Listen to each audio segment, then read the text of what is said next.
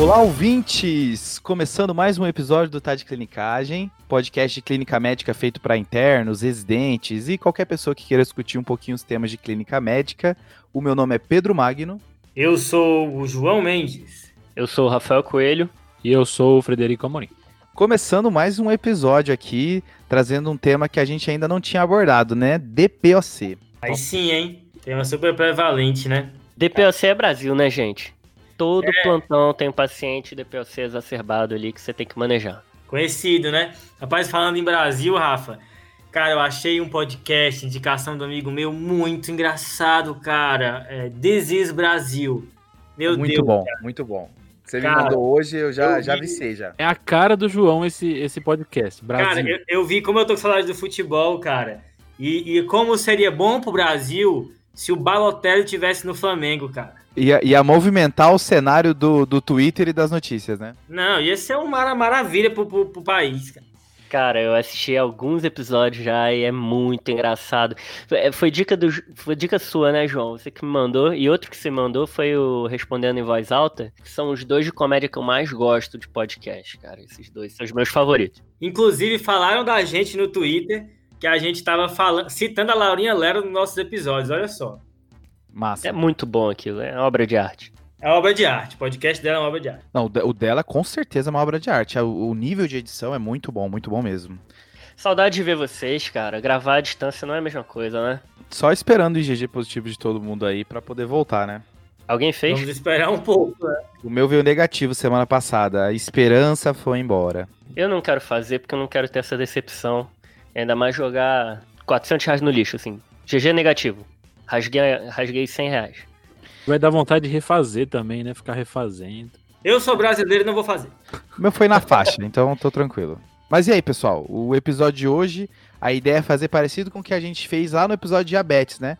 Trazer quatro casos de DPOC exacerbado no pronto-socorro e, e, falar algumas é, peculiaridades de cada um, né? É tipo aquelas quatro clinicagens? Exato, né? Saber que existem quatro pontos que vale a pena ser ressaltados. Top. Show. Show. E aí, os, é, vamos começar com o primeiro então? Bora, bora. Bora. O primeiro paciente que chega no seu pronto-socorro é o Paulo, de 63 anos de idade. Ele tem DPOC diagnosticado há uns 4 anos, é um Gold C3, ex-tabagista há 12 anos, 70 anos maço. Ele vem ao pronto-socorro porque ele teve um aumento da tosse nos últimos 4 dias, associado a surgimento de uma purulência importante na secreção. Só que ele relata que não teve piora da falta de ar. E aí, Fred? que, que esse cara tem? Começa por isso, né, Rafa? Eu acho que o que, que o cara tem é, é uma, uma boa, né? Porque existe muita confusão entre pneumonia e DPOC exacerbado, né?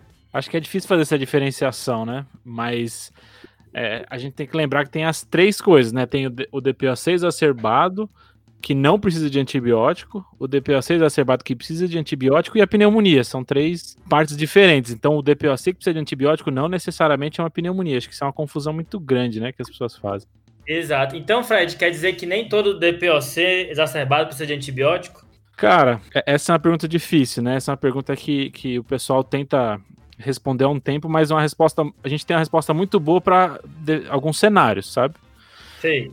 Então, a, o que eu fui revisar sobre isso é o seguinte: pacientes graves, então pacientes que precisam de UTI, é, pacientes com precisão de ventilação mecânica, são pacientes que a gente vê diferença importante com o uso do antibiótico. Tem até diferença de mortalidade se o paciente for em UTI, né? Só que quanto mais leve fica o quadro do paciente, mais difícil a gente vê essa diferença. E em pacientes ambulatoriais, a diferença é mais em falha de tratamento do que outra coisa. E é uma diferença bem pouca. A gente vê muito mais isso em pacientes internados e principalmente pacientes de UTI. É como se existissem níveis de objetivo que eu quero alcançar, né, Fred? Tem o nível de mortalidade, e aí, aí ah, não muda a mortalidade, mas reduz internação. Ah, não, não reduz internação, mas pelo menos reduz falha de tratamento. E aí, conforme o caso vai ficando mais leve, os objetivos que eu vou alcançando são menores, né? E tem questão da frequência do desfecho, né? Quanto mais leve é o paciente, mais raro é um desfecho negativo. Logo, para eu mostrar uma diferença significativa no desfecho, é mais difícil, né? Sim, é, mas mesmo pegando os mesmos desfechos, tipo falha de tratamento, é visto que uma, a diferença num, num quadro leve é, entre usar antibiótico e não usar antibiótico, então um, um paciente que está ambulatorial, é pouco, né? Então. Porque é, ele, uma... ele falha menos, né? e às vezes se cura sozinho, né? Pode ser, pode ser. É exatamente essa discussão, né? O porquê disso. Tem uma meta-análise de 2012 que faz essa comparação em todas essas, essas esferas, né? UTI, paciente internado e paciente ambulatorial. E a diferença maior, a importância maior é no paciente internado. E a dúvida é: esse ganho, talvez, em falha de tratamento que é muito baixo, será que supera o excesso de antibiótico?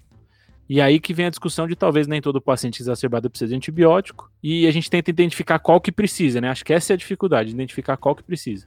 Isso. Acho que tem aquele paciente que é muito claro que você tem que dar o antibiótico, né? O difícil é o que tá ali no limite. Então, e aquilo que a gente falou da, daquele paciente do meio, então, o paciente que é um DPOC exacerbado, que precisa de antibiótico, ou seja, esse paciente que talvez melhore com antibiótico, mas ele não é um, não tem pneumonia, por que, que será que ele, que ele melhora com esse antibiótico se ele não está com uma infecção? E a, a, a, hipótese hoje é de que o paciente DPOC, na verdade, ele tem uma colonização do, da, da via aérea, e a palavra colonização até nem é tão boa, talvez seja uma infecção pequena crônica, ou a gente, isso ainda tá, tá bem não está bem delimitado, mas é alguma interação que os micro-organismos têm ali, e se tem uma alteração dessa, dessa interação, ele exacerba. Mas essa alteração de interação não necessariamente é uma infecção, sabe? É um, uma coisa ali meio limítrofe, onde a gente ainda não sabe por que, que existe isso, mas a gente sabe que está associado a micro-organismos. É tipo uma vaginose do pulmão? Cara, eu, eu pensei exatamente isso, Rafa. Mas, Fred, como é que eu faço para tentar identificar, então, quem é esse paciente que talvez beneficie do antibiótico? É, a ideia é assim, então, pacientes graves, obviamente, eles se beneficiam de antibiótico, então, pacientes que vão para ventilação ou pacientes que têm internação em UTI. Nos pacientes não desse, desse grupo, uma informação específica daquele clássico que a gente vê das perguntas do EP exacerbado é que ajuda a gente mais, que é a purulência do escarro, né? E aí, não sei se vocês já viram isso, mas purulência do escarro quer dizer que o escarro está ou amarelo ou verde. e tem estudo que faz assim, mostrava tipo uma, uma tabelinha de cores para o paciente falar qual que era a cor que ele achava que estava, para tentar identificar, identificar o que, que é purulência escarro, sabe? E eles viram que esses pacientes tinham mais crescimento de bactérias quando fazia tanto é, dosagem do escarro, quanto fazia até por bronco. O cara fazia uma bronco, via a cultura, e aí os caras que tinham escarro purulento culturavam muito mais, parecia muito mais bicho. Tem estudo que faz diferença assim, 96% em quem tem escarro purulento para 6% em quem não tem, sabe? Caramba. Então, eram diferenças bem grandes. E então esse talvez seja o melhor, o, o melhor para a gente tentar avaliar. Junto com isso, o que o, que que o, o Gold recomenda atualmente? Você pegar um, um, paciente que tem as três alterações do, do DPOC exacerbado. As alterações cardinais, né, Fredão?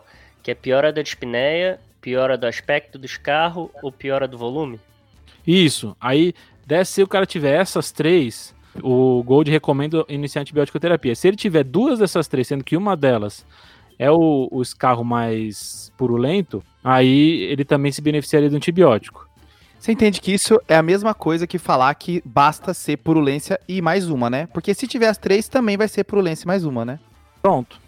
Exatamente. Então qual é a situação que a gente não faz antibiótico? Então a, a situação que talvez não vale a pena fazer antibiótico é o paciente que ou não tem purulência no escarro e tem duas dessas alterações, ou só tem piora da dispneia ou só tem aumento do volume. Então, Fred, é, é, a ideia é que esses pacientes mesmo, mesmo não tendo infecção invasiva, eles estão predispostos a piorar da doença com algo mesmo superficial ali na via aérea, né? Isso, o, talvez tenha o crescimento de alguma bactéria ali que não está invadindo, mas esse crescimento causa uma desestabilização daquele local. Porque o pulmão dele é predisposto. E aí o, seu, o antibiótico ajudaria a, a, tirar essa alteração que aconteceu que a gente ainda não sabe direito o que, que é. A suspeita é que talvez surja uma nova cepa de alguma bactéria que talvez estivesse ali, e essa nova cepa cause uma desestruturação da, do microbioma local, mas isso é bem discutível ainda. Mas, Fredão, e você viu alguma coisa sobre PCR, procalcito aí para ajudar nessa escolha de usar antibiótico ou não? Cara, eu até vi, tem alguns estudos falando de uso do PCR, né, para tentar ver se o, eu usar um corte de PCR muda o, o curso desse paciente. Então eu, eu pego um paciente, eu faço essa, essa avaliação que a gente estava falando de escolher do cara ter dois ou três desses sintomas, sendo que um deles é purulência, ou eu usar só o PCR, cortes de PCR e aí cortes variados, né, dependendo do estudo. E eles viram que se eu usar o esquema dos três sintomas ou se eu usar o PCR, talvez seja semelhante o, o desfecho, eu até use menos antibiótico. Então está sendo estudado, isso agora não é, não é fechado, né? São poucos estudos, mas isso talvez seja a nova fronteira, e talvez de usar algo combinado, né? De os sintomas mais os biomarcadores para saber exatamente quem que vai se beneficiar mais de antibiótico. Mas então, assim, tirando os biomarcadores, para fechar agora, pelo Gold 2020, né, que a gente já tem, a, a recomendação atual é usar para pacientes em ventilação, ou em pacientes que tenham três dos sintomas cardinais ou dois sintomas cardinais, sendo que um deles tem purulência. O que a gente sabe é que a melhora é maior nos pacientes que estão mais graves. E essa ventilação aí é invasiva ou não, né? É uma pegadinha essa aí, né, João? Pegadinha de prova. O cara com, na VNI tem que entrar com antibiótico. É porque é um cara mais grave, né? Mas, Fred, lá no começo você falou assim de diferenciar o DPOC exacerbado que não precisa de antibiótico o DPOC exacerbado que precisa e pneumonia. Tá, eu entendi o que o DPOC exacerbado que precisa e não precisa, mas como é que eu faço para diferenciar de uma pneumonia agora? É, a ideia é que a pneumonia, aí a gente vai entrar em diagnóstico de pneumonia, né? Então, a ideia é que tenha uma imagem condizente com pneumonia. Então, acho que essa diferenciação não é tão fácil quanto a gente está abrindo aqui, mas eh, idealmente o paciente que tem pneumonia ele vai ter pelo menos a imagem associada. E aí é importante né, essa diferenciação, porque isso impacta no tratamento ambulatorial dele, né? Porque veja só, se ele se foi começado um corticoide inalatório para ele, ele agora teve uma pneumonia, eu posso pensar em tirar, porque existe evidência que o corticoide inalatório pode predispor a pneumonia, né?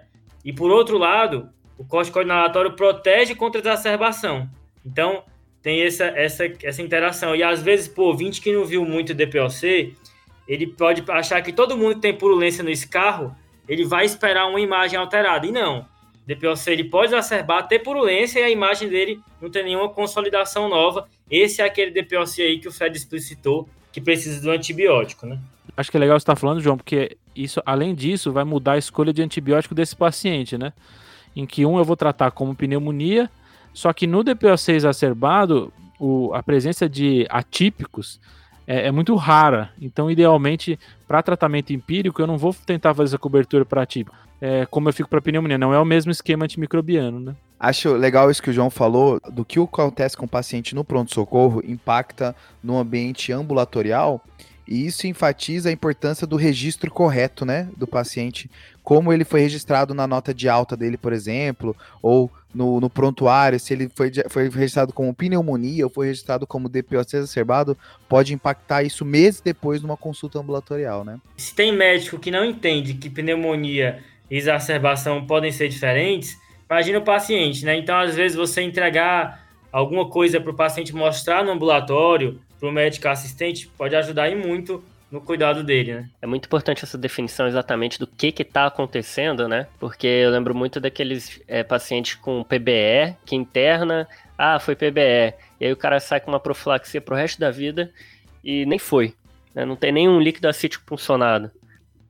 Então, esse Paulo de 53 anos que veio porque estava com aumento da tosse e aparecimento de purulência na secreção, mas não tinha falta de ar, Fred, ele ia ganhar antibiótico, né? Exato. Lembrando, pessoal, que esse paciente também ia ganhar um corticoide, né? Já teve bastante estudo e, e discussão sobre isso. O antes o pessoal fazia duas, seis semanas de corticoide nos DPOC exacerbado. A princípio já está bem estabelecido que cinco dias é o suficiente. Se esse paciente internar, não está claro se esse corticoide vai ser feito oral ou intravenoso. A princípio, oral é suficiente para garantir se ele tiver com a via oral disponível, né? Mas, no contexto desse DPOC exacerbado, ele ganha corticoide também. Pois é, inclusive esse debate aí do tempo de corticoterapia, né, existe na literatura. Teve um estudo recente de mais um, uma pessoa que, que sabe dar nome de estudo, né, o estudo Reduce, e, e comparou 5 versus 14 dias de corticoterapia para exacerbações e, e não teve diferença de, de desfecho, né? Você já vê que tem um viés aí já no nome do estudo, né, João? Claramente, né? Pô, é Reduce o nome do estudo, então o cara quer que ganhe qual? Cinco dias, né? Não tem nem como cegar as pessoas do estudo com esse nome, né? então, beleza. O, o, paciente do Fred aí ganharia lá o broncodilatador, o corticoide e é, o antibiótico aí, como o Fred já esclareceu pra gente.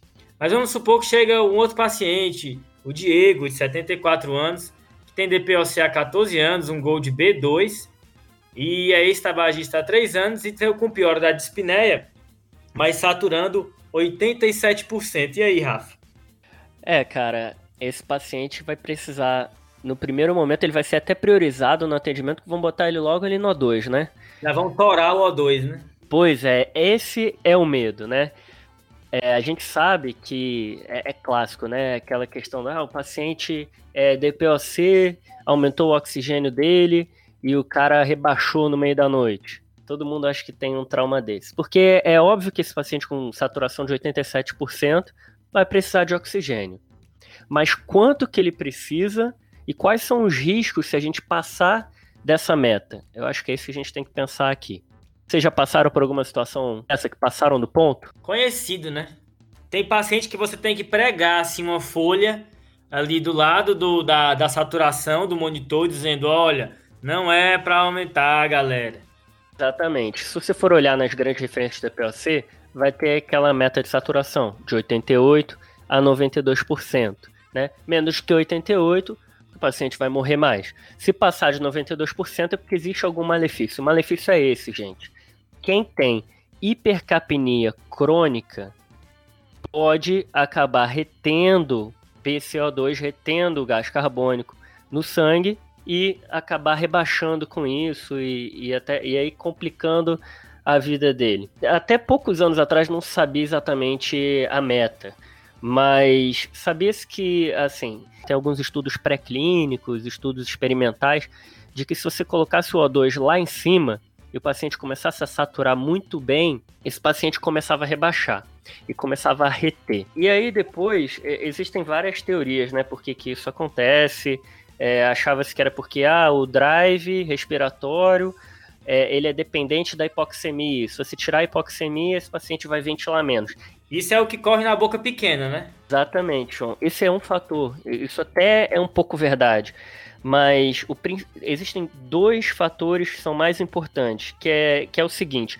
Quando você aumenta o oxigênio, você vai fazer com que as áreas que são do pulmão ruim do cara com enfisema, comecem a receber sangue. Então você vai reverter a vasoconstricção fisiológica que acontece ali, né?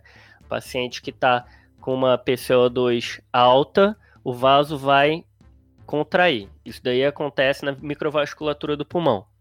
Se você dá O2 alto, você dá muito O2 para esse cara, vai abrir essa vasculatura e aí você vai aumentar a perfusão de áreas que ventilam mal. Assim, você hum. aumenta o espaço morto. Esse é o principal fator. E tem um outro fator que é o seguinte: quando você tem muito oxigênio, muita saturação de O2 na hemácia, você começa a liberar CO2 da hemoglobina no sangue, você aumenta a PCO2, que é o efeito Haldane. Tá? Como é que é? Meu efeito Haldane? Deus. Haldane. O show da fisiologia, isso aí. Olha o cara. Esse, resumindo, é, essas, essas três coisas que acontecem fazem com que o paciente comece a acumular PCO2 e comece a ter rebaixamento no nível de consciência. Essa segunda explicação aí, Rafa, é como se o pulmão se empolgasse com o oxigênio que, tava, que tá chegando, e aí acaba abrindo ar para local que só tem CO2. Aí acaba acumulando CO2. É tipo isso? Cara, exatamente isso. Show. Resumindo, né? Tudo em demais é excesso, né? Exatamente. E. Mas contando a história sobre isso, eu tive um paciente uma vez que ele teve tanta, ele teve tanto rebaixamento por conta disso, e ele não conseguia falar, e quando ele ficava, é, quando ele ficava corado, ele já ficava agitado, porque ele sabia que ia rebaixar, porque alguém tinha feito isso. E ele ficava querendo falar de tantas vezes que aconteceu isso com ele. Cara, o João, é, o que, o que acontece é que o paciente que tem hipercapnia crônica corre o risco disso acontecer. Então, não necessariamente é o paciente com DPOC. Às vezes, aqueles com doença neuromuscular, é, ou então alteração da caixa torácica, deformidade, pode, pode rebaixar com muito O2. Eu tive Exato. um paciente que, que foi entubado, eu acho que em um mês foram duas ou três vezes. Esse paciente, João, ele me deixou com tanto trauma que todo plantão que eu dou em CM, UTI, que dá para eu ver todos, passar por todos os pacientes, eu vou olhando o O2 de todo mundo. Se tiver um saturando 100%, eu já vou lá e baixo. Então, assim, tem muitos anos que se sabe é, que isso pode acontecer, mas da onde que vem esse 88 a 92%? Só tem um estudo randomizado que viu isso aí. Da Tasmânia, tá? Alguém, alguém lembrou do desenho animado aí? Esse mesmo. Então foi um trabalho pré-hospitalar, tá? Que eram pacientes que exacerbavam, e aí uma perna era 88 a 92% de meta, e a outra joga o O2 lá em cima na máscara, 10 litros por minuto, deixa o cara com 100%. E viu que esses pacientes que ficavam com O2 lá em cima morriam mais. Então você diminui a mortalidade se você deixar essa meta de 88 a 92%. Vocês sabem quanto que é o NNH desses pacientes? Vocês têm ideia? Deve ser bem baixinho, porque deve fazer um mal danado, porque, né? Cara, é de 14, ou seja... Pra morte? A morte. Para cada 14 pacientes que você jogou o oxigênio lá em cima, um morre. Rapaz. Então, assim, é um estudo só, né? Claro, tem todas as críticas de um estudo pré-hospitalar, mas eu acho que a lição aqui é cara vai se prejudicar se você jogar o O2 lá para cima. Se você ficar acima dessa meta de 92%, ele vai fazer mais acidose respiratória, ele vai rebaixar mais, ele tem risco maior de morrer. Massa, Rafa. Acho que é importante ressaltar que isso é para o paciente que tem uma hipercapnia crônica, né? Às vezes o paciente não tem nada, tá? Tipo assim, um paciente que, tá, que tem 60 anos de idade, mas não tem nenhum antecedente. Ah, não, 91% tá ótimo para ele. Não, né? Isso aí é pro paciente com hipercapnia, né? Boa, Pedrão. E mesmo os pacientes com DPOC, tem alguns que ficam bem com a saturação mais alta. Show. E assim, não dá pra gente saber qual que vai rebaixar ou não. É, o melhor preditor é o cara que já rebaixou, ou seja, aquele que você passa o plantão e te fala assim, ó, esse cara aí rebaixou na noite passada. Esse é o que tem maior risco de rebaixar de novo se você subir lá para cima ou dois. E o cara que tem sabidamente hipercapnia crônica. É o que o João comentou lá nos primeiros episódios, né? A maior, a, a, o maior fator para dizer que vai dar ruim é já ter dado ruim alguma vez, né? Exatamente. É, mais, é uma das máximas desse podcast é essa, né? É exa exatamente isso. Mas, Rafa, e esse paciente que a gente citou, assim, você colocou oxigênio, deixou ali na meta 88,92, tratou a exacerbação, mas passou uma semana ele continua precisando de oxigênio, mesmo com a exacerbação tratada. E aí? E aí que talvez esse cara precise de O2 em casa também, né? É a famosa terapia com O2 de longo prazo. Isso vem de estudos da década de 80, tiveram dois estudos que viram que quem usava é, O2 o dia inteiro morria menos do que aquele que não usava o dia inteiro ou usava só à noite. Só que esse grupo de pacientes é, era que foi estudado eram pacientes que tinham uma hipoxemia é, grave, assim, importante. Né? E é daí que vem aquelas indicações clássicas né, de, de terapia de O2 a longo prazo que está no Gold, que cai em prova, que é O2 de 55 para baixo ou saturação de O2 de 88% para baixo, esse cara se beneficia de receber oxigênio em casa o dia inteiro. E também tem alguns pacientes que não têm uma hipoxemia tão grave, que é mais moderada, ali a PO2 fica entre 55 e 60, ou satura 88%. Se esse cara tiver insuficiência cardíaca direita, ou então as indicações são hipertensão pulmonar, edema por insuficiência cardíaca ou policitemia. Então ele tem impactos dessa uh, hipoxemia crônica, esse cara vai precisar também de oxigênio. Essas duas indicações vêm lá desses estudos da, da década de 80. E para quanto que você vai titular o oxigênio, né? Esse cara vai precisar manter uma saturação maior do que 90%. Não se sabe exatamente qual que é a meta, mas o que se indica é entre 90% e 92%. Esse é o paciente bom de passar na visita, né? Aguarda o dois. É, João, mas nossa, não tem, tem duas coisas que eu acho que oneram o sistema e, e assim, me dá uma pena de deixar o cara internado. Nossa, é, é o cara que tá esperando o O2 e o cara que tá ajustando varfarina para ir para casa. Esses dois dá pena. Aguarda a clínica de diados. É, esse. Exatamente. E aí complica tudo, né? Acho que todo mundo já viu esse filme. Tem também aquele paciente que desatura quando faz esforço, quando faz exercício, ou então tem uma hipoxemia menos grave. Esse paciente classicamente não tem indicação. Tem até um trabalho bem recente que saiu no New England, que foi um ensaio clínico, que viu justamente isso.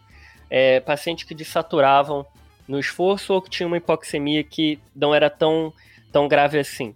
Era uma saturação de 89% a 93%. Esses pacientes não se beneficiaram, tá? nos desfechos de mortalidade, desfecho mais importante. Mas, assim, existe controvérsia quanto a isso. É, tem gente que indica porque acha que melhora a, a, capacidade de exercício físico, tem estudos que mostram que não melhora, tem estudos que mostram que melhora. Então, ainda tem discussão sobre isso. Se você vai prescrever para o cara que só de satura quando ele, ele faz algum esforço. Mas, Rafa, como é que eu prescrevo esse oxigênio para casa para o paciente usar? Cara, você tem que ter em mente duas coisas, né? Primeiro, para que, que você está indicando o oxigênio desse paciente? Segundo, como que você vai prescrever esse oxigênio? E por como eu digo, quanto tempo esse cara vai usar por dia de oxigênio?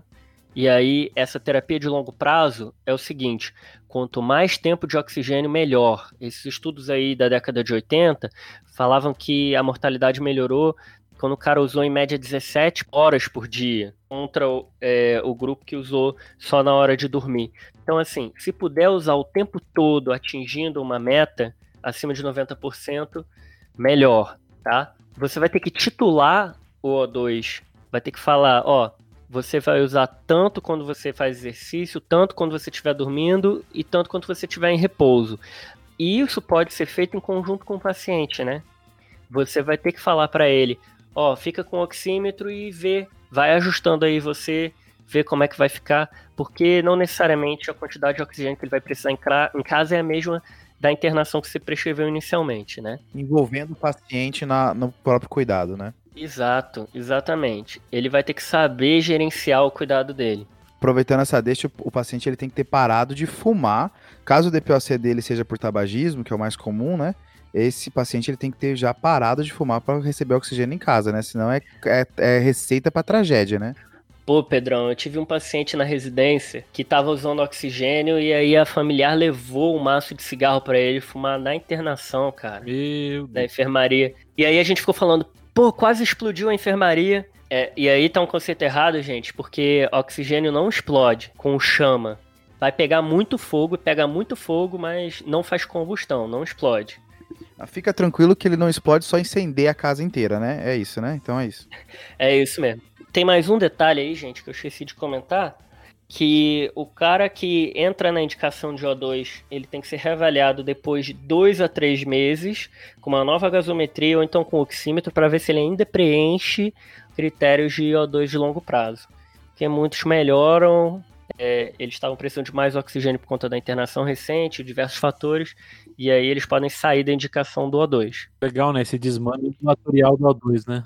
Então não é toda vez que esse O2 vai ser para sempre, né? Às vezes ele pode entrar momentaneamente na indicação de O2, mas depois de um tempo melhorar e sair da necessidade do O2, né? Isso aí, Joãozinho. Mas então, João, chegou a Bianca, de 64 anos. Ela tem DPOC diagnosticada já há 4, tem um Gold D3. Ela chega no pronto-socorro com dispneia, não tá com tosse, nem alteração na secreção, mas ela tá com muita tiragem intercostal, uma frequência respiratória de 35, e a gasometria mostra uma acidose ali, pH de 7.32 com a PCO2 de 55. E aí, cara? Para a nossa paciente aqui, né, além do que já foi comentado por vocês, entra, entra um grande aliado aqui que acho que já salvou muito tubo, que é a VNI, né? Quem já viu o poder da VNI em, em, evitar tubo sabe como ela pode ser benéfica. Verdade. Ao mesmo tempo, ela não pode atrasar um tubo que é certo, né? Então também tem essa. É uma faca de dois legumes, que não o pessoal fala, né? Assim, esse paciente que o Rafa pintou aqui pra gente é o paciente clássico que se beneficia, tá? Existem vários estudos com VNI no paciente com DPOC, muitas vezes casado com exacerbação de insuficiência cardíaca, porque se você tiver que falar dois pacientes que caem como uma luva aqui na VNI, é o edema agudo de pulmão e o paciente com, com DPOC exacerbado no perfil hipercápnico, então tem muito estudo que agrupa esses dois. Eu achei uma revisão da Cochrane de 2017. Quando você acha uma revisão da Cochrane recente, Você já fica tranquilo porque você não precisa sair procurando artigo, né? e aí essa revisão ela, ela fala muito claramente assim que nesse perfil de paciente a, a VNI ela é capaz de reduzir mortalidade, então isso, isso fica bem, bem delimitado, mas também reduz tempo de internação, reduz uso de antibiótico, reduz complicações dentro da internação. Então, você vai estar tá beneficiando muito o paciente. Quais são as indicações que o Gold coloca para a gente? O Gold coloca o paciente com acidemia respiratória, então o paciente que tem um pH menor do que 7,35 e um, e um PCO2 maior que 45. Então, acidose respiratória. Isso, só que aí é a pegadinha, né? Alguns desses pacientes, eles retêm cronicamente. Alguns deles. Só que retendo cronicamente o PCO2, ele vai ter um PCO2 alto, o BIC também vai subir para compensar e o pH dele em casa tá entre 7,35 e 7,45, normalmente mais perto do 7,35 ali. Então, em casa, às vezes o cara tem um pH de 7,35, um PCO2 de 50 e pouco e um BIC de perto de 30. Agora, quando ele chega exacerbado, ele faz uma insuficiência respiratória aguda em cima de uma crônica. E você vai ver isso pelo pH. O pH vai estar menor do que 7,35, aí você, putz, cara, ele, ele até deve reter, porque ele tem um BIC alto, mas ele está com um componente agudo, porque o pH está menor que 7,35. Então a dica é essa então é para se emocionar mais com pH do que com PCO2, né?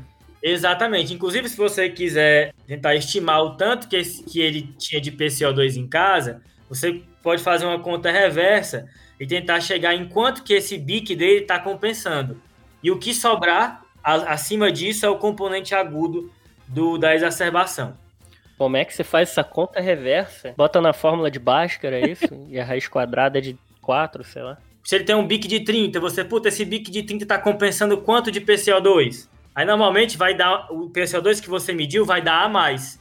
Essa diferença vai ser o componente agudo, entendeu? Ah, entendi. Até que não é tão complicado, não. Raiz quadrada de 4 não é complicado, não, Rafa. eu percebi quando eu falei. e além disso, entra também o paciente que tem uma dispneia importante, com sinais de fadiga respiratória, aumento do trabalho respiratório. Aqui, até movimento paradoxal do abdômen, uma coisa que você pode, putz, será que eu não teria que entubar? Mas nesse paciente com DPOC, ele se beneficia de VNI agora e uma hipoxemia persistente. Mas guarda essa hipoxemia para já já, porque esse é um grupo mais indefinido, tá? Hipoxemia persistente é aquela que não melhora mesmo com O2 suplementar. Mas o grupo que é muito mais estudado é esse grupo hipercap. Mas aí como é que faz na prática, João? Você bota a máscara lá e, e como é que você seta lá o, a, o ventilador? Boa, Rafa. Então, o, o, modo mais estudado aqui é o BIPAP, né? Aquele modo que tem uma pressão INS e uma pressão ES. Você começa aí com a pressão INS entre 8 e 12, uma pressão ES entre 3 e 5, e depois você pode ir aumentando conforme tolerância, chegando no máximo aí num 20 de pressão INS, tá? Então ajuda para empurrar e ajuda para puxar. Boa, é isso aí. Tem que manter sempre uma pressão ali. É diferente do, do, por exemplo, na IC, que é muito estudado o CPAP, né? Aqui é mais o BIPAP. As estimativas é de que até 20% dos pacientes hospitalizados com DPOC vão ter insuficiência, vão ter uma falha respiratória hipercapnia, que é um número até considerável, né? E, e Veni salva muito, né? A vantagem, a vantagem do Veni se resume em não precisar entubar, né? E todas as complicações do, que o tubo traz junto, né? Tem a teoria de que daqui a 30 anos a gente não vai estar tá entubando quase ninguém. Olha o cara, hein? Ah, vai ter cateter de alto fluxo, VNI, um monte de coisa aí, um monte de tecnologia, porque entubar é péssimo, gente. Em qualquer situação, entubar é péssimo. E é, isso era até um medo das pessoas, sabe? Assim, putz, será que a gente não tá atrasando muito os tubos com essas VNI. E só que os estudos mostraram redução de mortalidade, então essa hipótese não se sustentou, né? Cada vez está mais difícil dizer quem é aquele cara que precisa de tubo com certeza, né? Exato, Fred. Isso aí é o que torna esses estudos difíceis, né? Porque para eu comparar uma intervenção com tubo, o ideal é que a indicação de tubo seja mais objetiva possível. A gente sabe que não é. Então, o, o cara que desenvolve estudo comparando VNI com tubo, ele encontra essa dificuldade de tentar padronizar a indicação de tubo. Não tem, né? Mas ele, ele se força a fazer isso. Lembrando que o modo BIPAP também funciona no paciente com insuficiência cardíaca, né? Então, às vezes, eu digo isso porque às vezes existem essas duas doenças, elas aparecem juntas, né? DPOC e insuficiência cardíaca. E aí, às vezes o paciente chega com falta de ar, você não sabe qual é o principal componente da falta de ar dele, se é o coração, se é o pulmão. O BIPAP ele vai ajudar nos dois, né? Isso, e assim, você vê o paciente que melhora logo, tá? Então, assim, não é colocar na VNI e deixar o cara no canto da sala e não olhar para ele. Você tem que estar tá com o kit ali de via aérea perto, porque a, a maneira de escalar a terapia aqui é proceder por uma via aérea invasiva e você vai observar ali na primeira hora, no máximo na segunda, quem é que vai responder bem a esse tratamento, certo? As complicações da VNI são mais locais, né? É, é questões de acoplamento da máscara com a face do paciente, comparado com as complicações do tubo, não tem nem como, não tem nem como competir aqui, né? E se pegar aquela VNI capacetão, então, parece um, o cara vai mergulhar no fundo do mar. Buzz Lightyear, né? Só lembra do Buzz, cara. Agora, o Gold bota como terceira indicação aqui a hipoxemia persistente a despeito de oxigênio suplementar. O guideline da, da ATS, né, American Thoracic Society, já não, não coloca isso como, como recomendação, bota até sugere com um nível fraco de evidência você não fazer aqui, tá? Porque é esse perfil de paciente. Quando ele foi estudado, é, alguns estudos pequenos não mostraram tanto benefício, questionando aí a validade nesse grupo. Esses estudos uma, são pequenos, tem uma série de problemas, mas assim, o que você tem que saber é que você está num terreno muito mais incerto aqui no paciente que exacerba DPOC e está hipoxêmico do que, na, do que naquele hipercápnico. Óbvio que se ele tiver hipercápnico também, aí ele vai se beneficiar. Mas se for muito mais hipoxêmico, é bem questionável você pode até tentar, como o Gold coloca, mas saiba que aqui você existe uma chance maior de falha. E lembrando, João, que esses pacientes que são só hipoxêmicos, os pacientes com DPOC eles têm mais chance de fazer TEP, né? Tem, tem um estudo de necrópsia que mostrou que 25% dos pacientes internados por DPOC exacerbados tinham TEP, e tem um estudo mais recente, de 2016, que mostrou que 16% dos pacientes internados por DPOC exacerbados estavam com TEP, né? Uma porcentagem bem alta. Esse último estudo tem um pouquinho de controvérsia, porque não necessariamente esses pacientes eles tinham já o TEP na entrada. Pode ser que eles tenham, é, eles tenham desenvolvido o TEP na internação, pela imobilidade e tudo mais. Mas mesmo assim, é um, é um paciente já de risco para TEP, tem que levantar a orelha quando vê esses pacientes puramente hipoxêmicos, né? Então, pessoal, a VNI aqui é o método preferível, isso aí está muito claro, de fornecer é, ventilação com pressão positiva para os nossos pacientes, tá? É extremamente benéfico. Você tem que tentar primeiro a, a VNI, a não ser que uma indicação maior de ventilação invasiva esteja presente, mas priorize a VNI, especialmente no paciente com acidemia respiratória, tá? Com PCO2 maior que 45 e pH menor que 7,35. Então, a Bianca, João, que tá com tiragem intercostal, tá com uma frequência respiratória de 35, mas na gaso tem uma dose respiratória, a VNI entra tranquilo, né? Top, ela vai ficar super bem. Fechou. Vamos pro quarto caso, então? Então a gente tem o Raul, é um paciente de 62 anos, tem um diagnóstico de DPOC há 5 anos, é um paciente Gold D4, e na última exacerbação ele precisou de ventilação mecânica e UTI. Ele é trazido pelos familiares porque ele estava sonolento. A esposa relata que ele tinha aumento de secreção da tosse nos últimos sete dias, mas não quis procurar o PS pelo medo do Covid. Ele não se comunica e na gaso inicial ele tem um pH de 7.24 e um PCO2 de 75. E aí, pessoal? Então, aqui, ó, só nesse enunciado do Raul, a gente já consegue puxar dois conceitos que a gente já falou nesse podcast, né? Primeiro, que eu vou olhar muito mais o pH do que o PCO2 e o Raul tá acidótico, então é uma, é uma descompensação aguda. Boa. E o segundo é o conceito de que se já deu errado uma vez, pode dar errado de novo, né? E o Raul, ele foi já entubado. E quando chega no pronto-socorro, ele é prioridade, né? Então, o ponto que a gente tem que levantar agora é se eu vou entubar ele ou não, né? Cara, essa é uma pergunta difícil, né? É difícil porque não tem um corte, né? Não é uma create acima de 4, não é um TGO, TGO acima de mil. Não existe um corte matemático que você olha e fala, ah, pronto, chegou no corte, vou entubar. É, é, muito a impressão clínica e isso faz com que aquilo que o João falou, é difícil você ter um, um parâmetro de estudo bom, né? Porque acaba sendo muita impressão clínica do médico que está avaliando, né? Cara, é, é, é, essa é uma dificuldade grande, ainda mais com tudo isso que o João comentou. Esse paciente especificamente, o DPOC, é uma dificuldade um pouco maior além disso, né? Onde algumas coisas que talvez sejam bem delimitadas para outros pacientes, para esse paciente ficam mais nebulosas, né? A VNI tem um papel tão grande aqui que você fica se perguntando onde é que entra o tubo, né? Então vamos por partes, né? O que, que o Gold 2020 nos traz sobre indicações de intubar esse paciente, né? Fazer uma ventilação mecânica invasiva. A gente consegue organizar isso em três grupos é o paciente que está numa instabilidade hemodinâmica alguma arritmia grave, que você já está pensando que o curso clínico desse paciente vai ser um caso grave, talvez ele já precise ser entubado de imediato. Um paciente que não está conseguindo proteger a sua via aérea, um paciente então, que está com muita secreção, ou está inconsciente, ou pós-parada cardiorrespiratória, esse paciente ele não deve estar tá conseguindo proteger a via aérea, talvez você indique por isso ou o paciente que ou não tolera a VNI ou teve falha a VNI. Você chegou e ele acabou não conseguindo, né? E aí o ponto é tentar entender o que, que é falha de VNI. Tem um estudo que ele tentou analisar quais são os pacientes que devem falhar a VNI e que você já começa a preparar o material do tubo, porque a VNI não vai ser não, não vai ser o suficiente, né? Já vai testando a luzinha do laringo, né? Exato. E aqui, Rafa, é importante que faz parte da intubação a pré-oxigenação, né? Então você já vai meio que pré-oxigenando com a VNI. Então, assim, olha, esse paciente vai dar ruim, vamos tentar a VNI, que qualquer coisa, se der ruim, pelo menos a pré-oxigenação com a VNI eu já fiz. Boa. E aí, o seguinte, quais são os pacientes que têm maior, mais chance de falhar a VNI e precisar de intubação?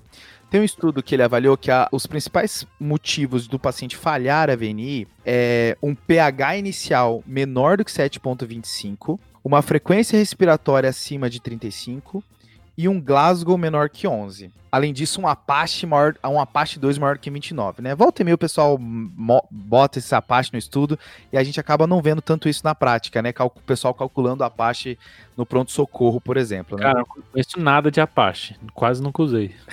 e esses critérios todos individualmente, né? Mas o que teve o maior desratio, o que teve a maior chance desse paciente evoluir para intubação, falhar com a VNI, é quando eu coleto uma gaso duas horas após a VNI e esse paciente ele mantém um pH abaixo de 7,25. Eles fizeram uma análise e viram que esse paciente tem 90% de chance de precisar de uma ventilação mecânica invasiva se ele manter esse pH menor que 7,25. Eu acho engraçado, Pedrão, que assim, esses parâmetros são na entrada, né? Mas assim, qual que é o paciente DPOC que chega com a frequência respiratória menor que 35? Eles chegam exacerbados com a frequência lá em cima. Às vezes você bota um O2 e o cara já baixa a frequência, né? Comparar isso com um pH menor que 7,25, que me parece muito mais grave. Mas, de fato, é isso que ele encontrou, que pacientes com pH muito baixo, eles têm a maior chance de evoluir para tubo do que só a frequência respiratória. E aqui eu queria ressaltar é que ele utiliza a gasometria como filme, né, e não como foto. Ele viu esse paciente no começo, tentou uma medida e aí duas horas depois ele, ele permaneceu com pH baixo. Esse é o paciente que tem mais chance de evoluir para tubo. Por isso a importância de você a gasometria, você não ser uma coisa estática no plantão você fazer, você fazer uma gás na entrada, esse paciente que estava com claro desconforto respiratório, e aí você faz uma intervenção e repete a gaso para ver se funcionou, né? E só para a gente usar esse estudo como exemplo, o que, que ele definiu quando a necessidade de entubar? O que, que era, né? Era quando o paciente, a mesma coisa, quando o paciente ele precisava proteger via aérea porque estava em coma ou porque tinha secreção em grande quantidade, quando ele, ele tinha alguma instabilidade hemodinâmica, quando ele estava muito agitado e por isso ele não conseguia fazer a VNI. Então, mais ou menos na mesma linha do que o Gold fala, mas ele também trouxe quando o PCO2 aumenta em 6 é, milímetros de mercúrio, ele também indicava intubação, né? Esse aí já é um pouco mais estranho, né? Mas ele tinha essa indicação também. Acho legal que essa definição que você dá, Pedrão, ela deixa aquela parte nebulosa por conta da VNI, né? Você considera no paciente DPOC é, após tentativa de VNI, né? Acho, acho interessante. A VNI sempre tá no jogo. Olha, e eu já vi gente defendendo, até esse paciente que tá com uma consciência um pouquinho obnubilada, que você tá estranhando um pouco, você deixar na VNI. Mesma, mesma ideia da que eu tinha falado antes, de no mínimo a pré-oxigenação pro tubo eu já tô fazendo. Porque às vezes esse paciente que tá com o nível de consciência prejudicado com a VNI vai melhorar também. É engraçado que me lembra aqueles pacientes que são paliativos e que às vezes isso acontece, né? o paciente que optou por não ser entubado, mas é que aí você deixa uma VNI um pouquinho mais tempo, ou até numa VNI que não teria indicação, você faz para melhorar ele, e às vezes ele acaba melhorando, mesmo o paciente mais grave, né? Isso é uma indicação legal de, de VNI, né? Tipo assim, o paciente que o tubo não é, não é uma coisa aceitável para ele, mas você consegue fornecer pressão positiva de uma maneira não invasiva, né? E pode ser que aquela exacerbação não seja a última dele, né? Isso é bem legal. Massa. Eu não vou entrar em detalhes em relação a, a como é o manejo da ventilação mecânica desse paciente, que é bem complicado, né? E tem bastante coisa para falar. Mas eu só queria deixar claro que esse paciente do EPLC, ele é um dos que mais tem benefícios de quando eu for estubar ele, eu voltar para milagrosa, para apaixonante VNI, né?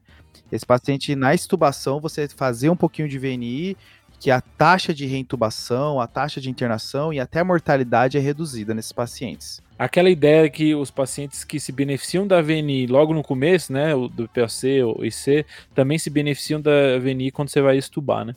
Show. Para fechar, esse paciente Raul, de 62 anos de idade, ele, por mais que ele esteja com sonolência, né, que é até a própria família que traz ele, eu colocaria ele na VNI e já preparando o material de tubo e vendo se ele vai responder a VNI ou não, coletando uma gasometria em duas horas para ver se esse pH continua abaixo de 7.25 ou até indo para o tubo caso ele não esteja tolerando a VNI mesmo nessa sonolência. Bora, bora passar régua então? Fredão, na exacerbação do DPLC, para quem que eu vou passar antibiótico? Então, na exacerbação você vai passar antibiótico para aquele que tem é, três daqueles critérios cardinais, ou dois daqueles critérios cardinais, sendo que um deles é purulência no escarro, que é um escarro esverdeado ou amarelado. Ou para o paciente que vai precisar de ventilação mecânica, e isso pode ser ventilação não invasiva, que nem o João falou, ou intubação mesmo, que nem o Pedrão falou. Os pacientes que vão Exato. se beneficiar mais são os mais graves em geral. E Rafa, qual que é a meta de saturação desse paciente DPOC internado e quando que eu indico a 2 domiciliar? A meta é saturação entre 88% e 92%. E as indicações de terapia de O2 a longo prazo inequívocas, que a gente não tem dúvida, é PO2 de 55 para baixo ou saturação de O2 de 88 para baixo. Tem que ser confirmado em duas medidas com um período de três semanas. A outra indicação é PO2 entre 55 e 60 ou saturação de O2 de 88%, se tiver evidência de hipertensão pulmonar ou edema por insuficiência cardíaca ou policitemia, que é um hematócrito maior que 55%. Show. Lembra-se de titular o O2 para manter a saturação maior que 90%, em torno de 90 a 92 em casa. João, e, e uma reguinha aí da VNI? Então, VNI, pessoal, super benéfica aqui. Quem vai mais se beneficiar é o paciente que tem uma acidemia respiratória com pH menor que 7,35 e PCO2 maior que 45, mas também aquele paciente que está com esforço respiratório, com tiragem intercostal e aqui uma indicação um pouco mais questionável, aquele paciente que tem hipoxemia persistente a despeito de oxigênio suplementar. Lembrar que idealmente o modo BIPAP, certo? E que você vai reduzir aqui mortalidade, mais necessidade de tubo e tempo de internação hospitalar também. Mas e aí, Pedro? E quando é que eu vou. Se a, se a VNI tem tanto espaço, quando é que eu vou pensar em tubo? É, acho que o lance é sempre tentar a VNI, né?